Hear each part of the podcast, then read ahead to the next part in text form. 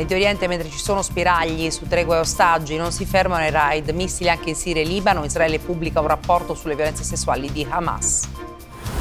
Navalny è stato ucciso con un pugno al cuore, accusa l'attivista russo Vladimir Osechkin. Si moltiplicano le sanzioni contro Mosca. Nuovo pacchetto in arrivo dall'Europa. Caso Assange è stata rinviata al 5 marzo prossimo la sentenza dell'Alta Corte di Giustizia britannica sull'estradizione del fondatore di Wikileaks negli Stati Uniti.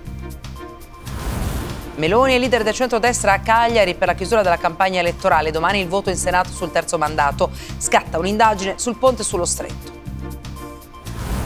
Carol Maltesi, l'ex fidanzato Davide Fontana, condannato all'ergastolo in appello riconosciute premeditazione e crudeltà. In primo grado era stato condannato a 30 anni.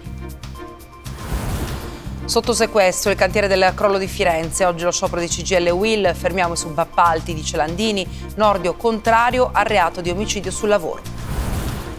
A Sky TG24 parla il figlio di Paolo Bellini, il terrorista accusato di essere uno degli autori della strage di Bologna. Mia madre, dice, fu ingannata, mentì per dargli un anno. Champions League al Maradona, il Napoli del neo allenatore Calzona trova il pari in rimonta contro il Barcellona di Ciavi. Domani Europa League su Sky per Roma e Milan.